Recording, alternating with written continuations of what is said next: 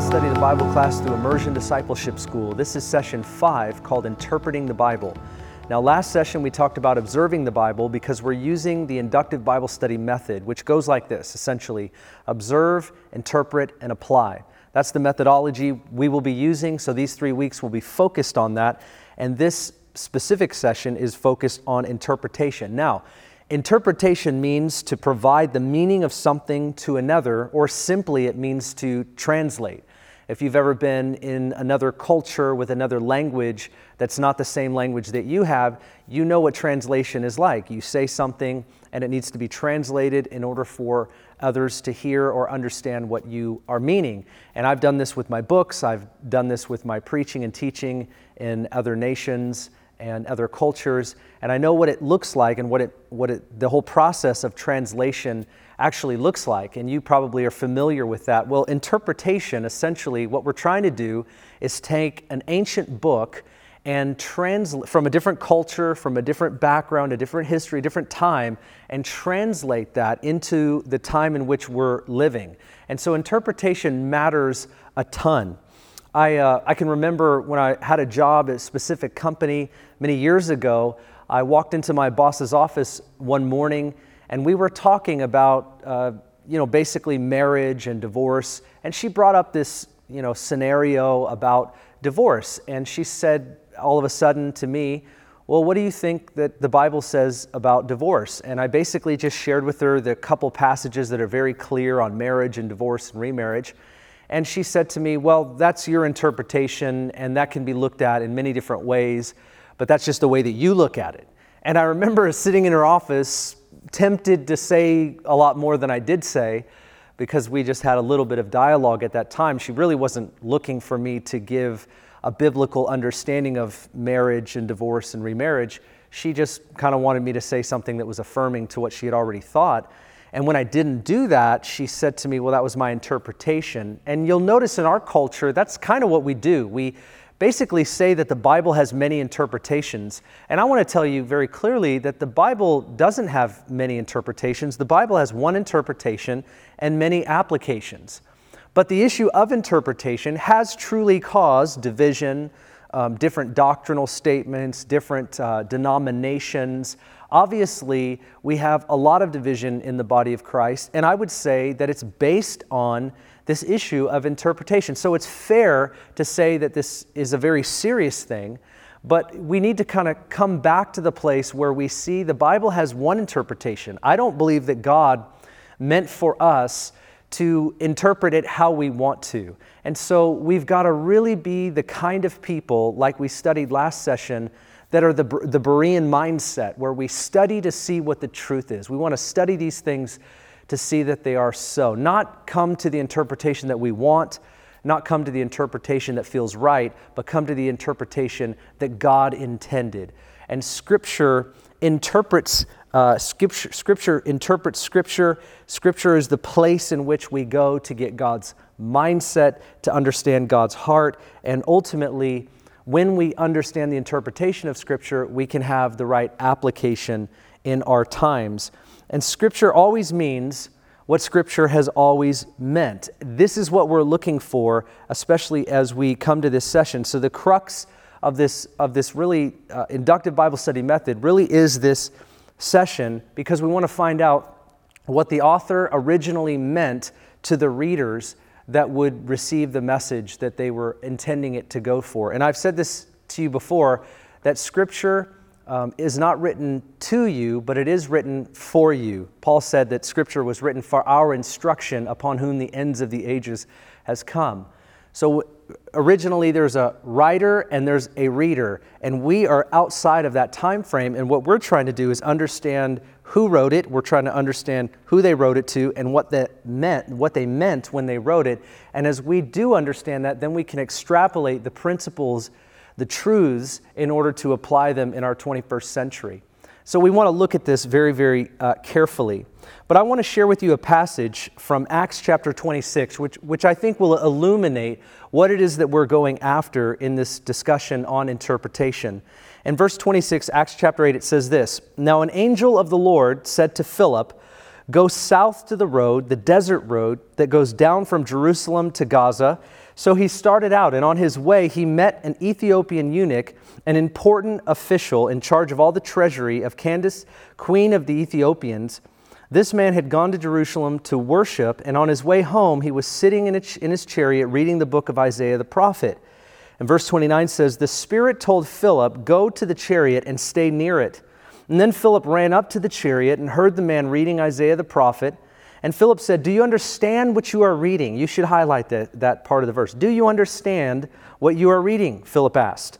How can I, he said, unless someone explains it to me, unless somebody helps me to understand it, unless somebody translates its meaning for my, for my understanding? So he invited Philip to come up and sit with him. And the eunuch was reading this passage of Scripture. He was led like a sheep to the slaughter, and as a lamb before the shearer is silent, so he did not open his mouth. And in his humiliation, he was deprived of justice. Who can speak of his descendants? For his life was taken from the earth. And then the eunuch asked Philip, Tell me, please, who is the prophet talking about, himself or someone else? And then Philip began with the very passage of Scripture and told him the good news about Jesus. As we, as we read this passage, Philip asked the man, Do you understand what you are reading? And the man said, How can I? Unless someone explains it to me. So Philip began to share with him about Jesus, starting with the very verse that he had been reading. And it wasn't long after this that as Philip began to share more and more and more scripture from that very point, that the Ethiopian eunuch, as they come across this, this place where there's some water, he said, what, what stops me from getting baptized? So Philip ends up baptizing the guy because he believed upon Jesus as a result of this. Now, to, to help us with this issue of interpretation, this is a great example in Scripture of where somebody's reading something that's from a, a, place of history. It has a context to it, it has a writer, it has a reader, and here he is reading it as he's just going about his day. And somebody else had to come up and basically translate it for him because when he asked him, Do you know what you're reading or do you understand it? He said, How can I? I, I, I need somebody to help me. And this is what we're looking at. We actually need uh, scripture to be interpreted. We observe it, but then we want to interpret it so we can understand it. When we understand it, we can apply it. And this verse really shows us that very well. There's a couple things that I want us to look at when we're uh, studying this out in terms of interpretation. And the first point I want to look at together is we need to look at the Bible in, at, at its context. We need to look at the context. We cannot understand the meaning of any portion or passage of Scripture without knowing its context for which it's embedded in. And we touched on this when we looked at observation because I would tell you things that questions that you need to ask as you're looking at the text. But the questions ultimately lead us to the understanding of how it is that we go about interpreting. And so, context is very, very important, and observation leads us to that. But we get a little bit more critical in this issue of interpretation, so we're going to drill down on it even more.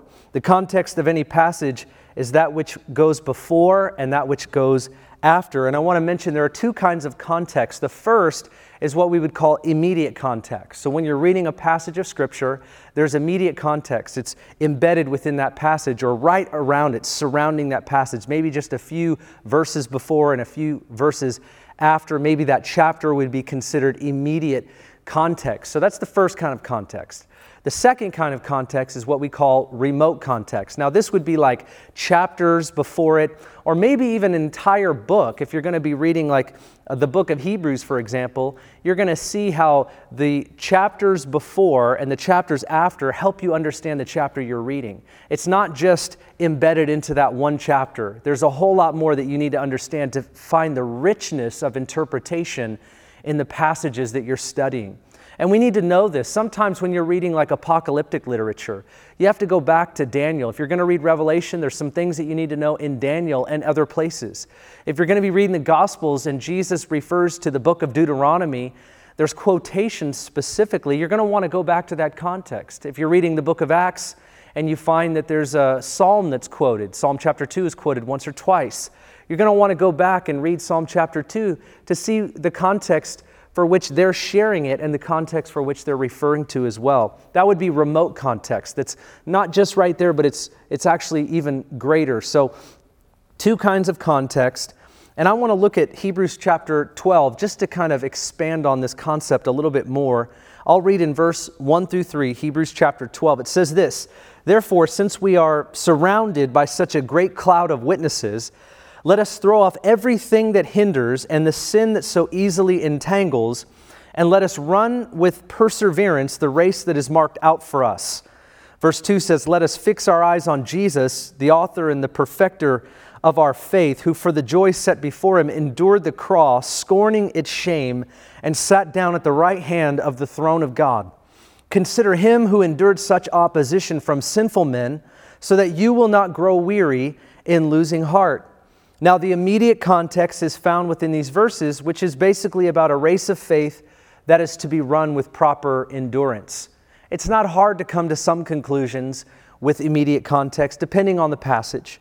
But the remote context is found in the previous chapter and even prior to that, where the writer provides a list of patriarchs of the faith who believed what God had said and they had persevered. He refers to this cloud of witnesses. He says, Therefore, since we are surrounded by such a great cloud of witnesses, well, how would we even know what he meant unless we read the chapter before? Because the chapter before is sometimes considered the hall of faith, where there's many, many who had gone before the, those who are reading this letter, men of faith who had believed God. God spoke to them, they believed God in time and history, and many of them saw great results as a result of placing their faith in God's word.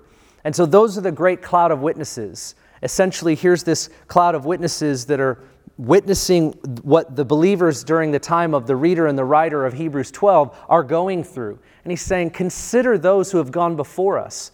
Well, we know those who have gone before us are actually written out in Hebrews chapter 11, but you wouldn't know that unless you had read it. So that's remote context. And you can go even further in remote context because the preceding chapters are basically where the writer is encouraging Jewish believers who are kind of waning in their convictions and in their faith. They had moved on from animal sacrifices and other practices of Judaism and they had believed Christ that he was the once and for all sacrifice, paid a price for all of our sins, and it's through him that we are forgiven because of the atonement and his great mercy. And some of those who had once believed in Christ are now going back to Judaism and the practices of Judaism that Jesus had fulfilled. And he's encouraging them in Hebrews chapter 10 and even before that to continue in their conviction that Jesus is the propitiation for our sins. He is the once and for all sacrifice, and that we do not need to go backwards. We just need to continue with Christ moving forward. But once again, the immediate context doesn't give us this, and therefore we can't come to the right interpretation unless we were to read previous chapters and understand previous concepts.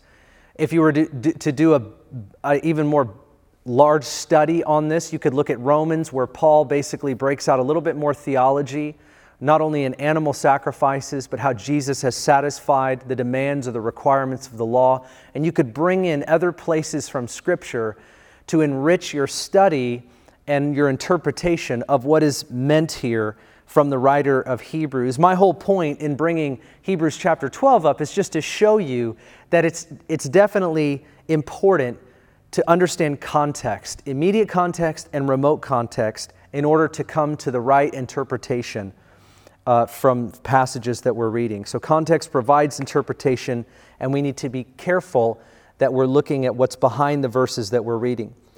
There's a second point that I want to make that is just as important, and that is we need to look at the background. So, we need to look at the context and we need to look at the background. Now, when we talk about background, we're referring to history, culture, and customs. Uh, have you ever walked into uh, your you were walked into a friend's house, or maybe you've just come home from work or school, and as you walk into your house or somebody else's house, and they're watching a movie or a television show, and it's about halfway in, and you walk in and you sit down on the couch, and uh, you realize that you are lost. I mean, you have no idea what is going on in the movie or the television show. You don't know who's who, who the characters are, why they're saying what they're saying. The meaning is lost on you. And so, as you're watching about halfway through and even further, this doesn't, none of this adds up for you. And if you're somebody that's been watching the whole thing and you have somebody that sits down halfway through a movie and they start asking all these questions who is that? Why are they saying that? What does that mean? It's one of the most annoying things in the world.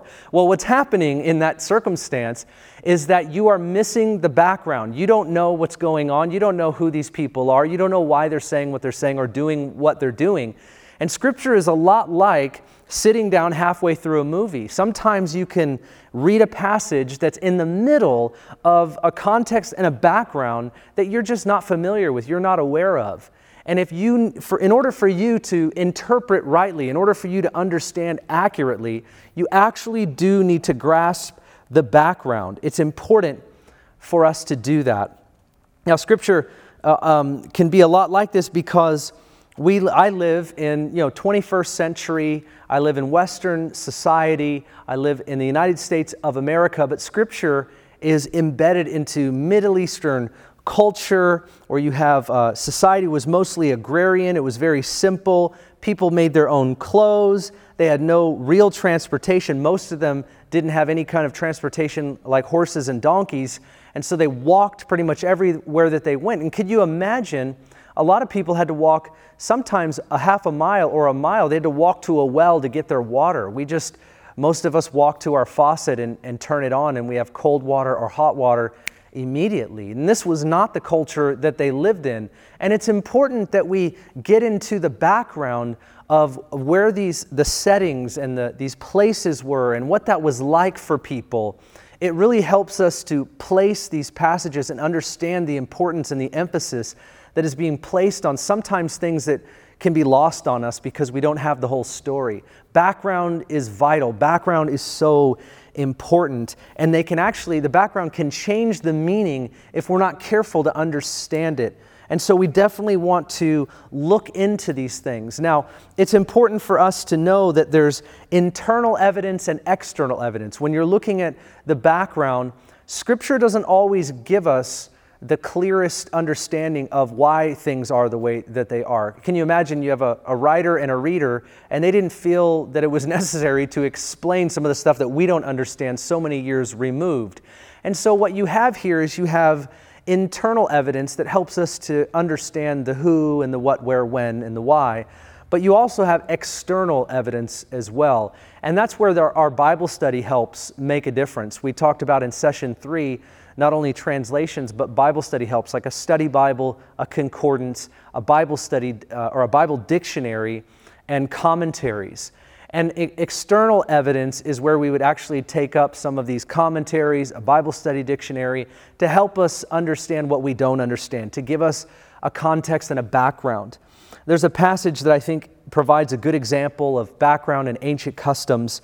In Matthew chapter 8, verse 18 through 22, it says this when Jesus saw the crowd around him, he gave orders to cross the other side of the lake.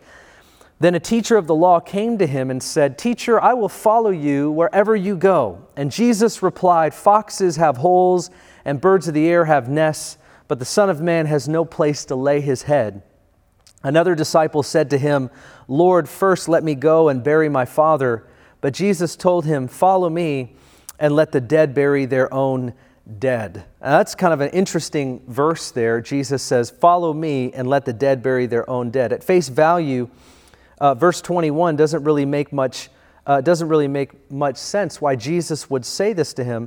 But the, when he says to him in verse 22, let the dead bury their own dead, because the man said, I want to go bury my father, we might look at that and go, well, what in the world? Why would Jesus have a problem with this man going to bury his dad and then come and follow him? It seems reasonable to me. It seems reasonable to us.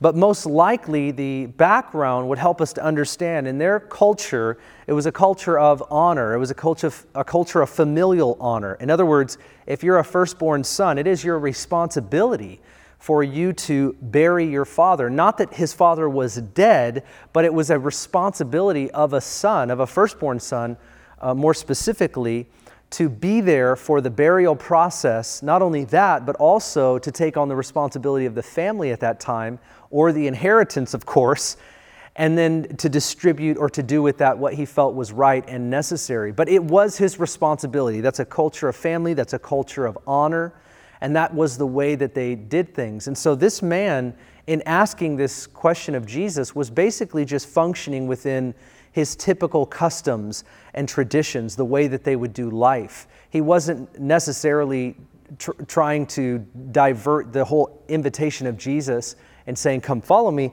He was essentially following his customs, following his tradition. But if we don't know that that's a custom and a tradition in a, in a culture of honor, in a culture of family, we'll have no idea why that interaction even happened. In fact, it, it, it it makes us look at the man in a way that we often shouldn't. And so we want to think about these kinds of verses and ask the question what's the background behind this verse? Why would this man ask this question? Why would Jesus make this statement? When something doesn't make sense like that, it's usually because we're missing something in terms of culture, customs, and background. And we can, we can understand that uh, as, as we continue to read more and more scripture. Now, I would encourage you to ask a lot of questions, okay? When, when we're trying to come to interpretation of Scripture, what Scripture means, what was the intention of the writer, what was the understanding of the reader. When we're trying to come to this place of really understanding what it means, we have to take steps back often and ask those kinds of questions that get us to the place where we can confidently we can confidently assert this is what this passage means. We don't want to be in a place where there's multiple interpretations. And sometimes it takes a lot of study, and that's why studying the Bible is so important because it does take time and it does take energy and effort in order for us to come to a place where we confidently understand the Bible and can assert the truth of it, not just for our own lives, but also for those that we influence. We want to be people of noble character and, and willingness, eagerness really to receive uh, what the scripture means. Now, I want to encourage you uh, to do this together. You'll notice if it doesn't say this on your notes, I want to encourage you to use Ephesians chapter 2, verse 11 through 22. Again, if it doesn't say that on your notes, you can write that down right now. And I want you to use this set of verses to basically look at the context, and I want you to also look at the background. I think this would be a great passage of Scripture to do that with. And you'll find that looking at the context and looking at the background is fundamentally important as you read through this. Now, I'm just going to do this uh, really quickly with you and just make some comments. And then I obviously, beyond this session, I want you to look at it even further. But let me read Ephesians chapter 2, verse 11 through 22 to you really quickly. And here's what it says Therefore, remember that formerly you who are Gentiles by birth and called uncircumcised by those who call themselves the circumcision, that done in the body by the hands of men, remember that at that time you were separate from Christ, excluded from citizenship in Israel, and foreigners to the covenants of the promise, without hope and without God in the world. But now in Christ Jesus, you who were once far away have been brought near through the blood of Christ. For he himself is our peace, who has made the two one and destroyed the barrier, the dividing wall of hostility, by abolishing in his flesh the law with its commandments and regulations. His purpose was to create in himself one new man out of the two, thus making peace. That's a verse you want to underline. Verse 16, and in this one body to reconcile both of them to God through the cross, by which he put to death their hostility. He came and preached peace to you who were far away, and peace to those who were near. For through him we both have access to the Father by one Spirit. Consequently, you are no longer foreigners and aliens, but fellow citizens with God's people and members of God's household, built on the foundation of the apostles and the prophets, with Christ Jesus himself as the chief cornerstone. In him, the whole building is joined together and rises to become a holy temple in the Lord. And in him, you two are being built together to become a dwelling in which God lives by his Spirit. Now, as we look at this and try to frame it up for study, the first thing you'll see, I, I believe, in verse uh, 14, and really even further, what's the theme of this passage? Well, I wrote down the theme is unity. So I'm just going to go through some of this with you as we do it together. Now, some of the questions is like, what is said about the theme? How did I come to that? Uh, how did I come to that word as, as the theme? Verse 14 says, He made both groups into one and broken down the dividing walls. So here we have unity. Verse 15, he might create in himself one new humanity in the place of two. Once again, I see unity. Verse 16, one body through the cross. It's just oneness, oneness, oneness, two coming together. And here is this call from Paul, really talking about unity. There's this connective tissue, these verses, verse 17 and 18, he talks about we can have peace. Those who were far can now be near. We have access to the Father by the same Spirit. So there's this connectivity in verse 17 and 18 where he's giving some understanding that those who felt far can be near. Those who were Gentiles can also be near as God's holy people always have been able to be. Now, in verse 20 and 21, we see in him the whole structure is joined together, grows into a holy temple built together spiritually. And this is important, I think, when we look at this once again, once again, as the two come together, they're no longer two, but they are one. So you have unity, unity, unity all over the place. Now, the context in verse 11, we see that Paul is most likely talking to Gentiles. So Paul's writing, Gentiles are reading. And there's this sense in them that they're not Israel, they're not Jewish, they're not of Jewish descent. So, where does that leave them? If they're not Jewish and they are Gentiles, is there a difference? What is God doing with the two different people groups? And Paul's saying what God is doing is he's bringing the two together in Christ. So, there's some context there of who he's talking to. What does this imply? The Gentiles might be having a hard time with their identity and where they fit into this picture, as I said. The common denominator is Christ and what he's done on the cross. And here's the meaning to the original reader. This is what I came up with with some of this conversation that I've just been sharing. The Gentiles need to keep their perspective that there are no longer two groups, but one group going after the same goal. And they need to pull together with their fellow Christians and love one another so they can be an example to those around them and bring more people to Christ.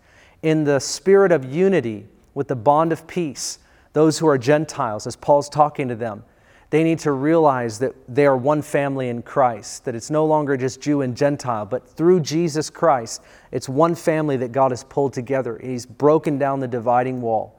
And this is where Gentiles, in this context, fit into this picture.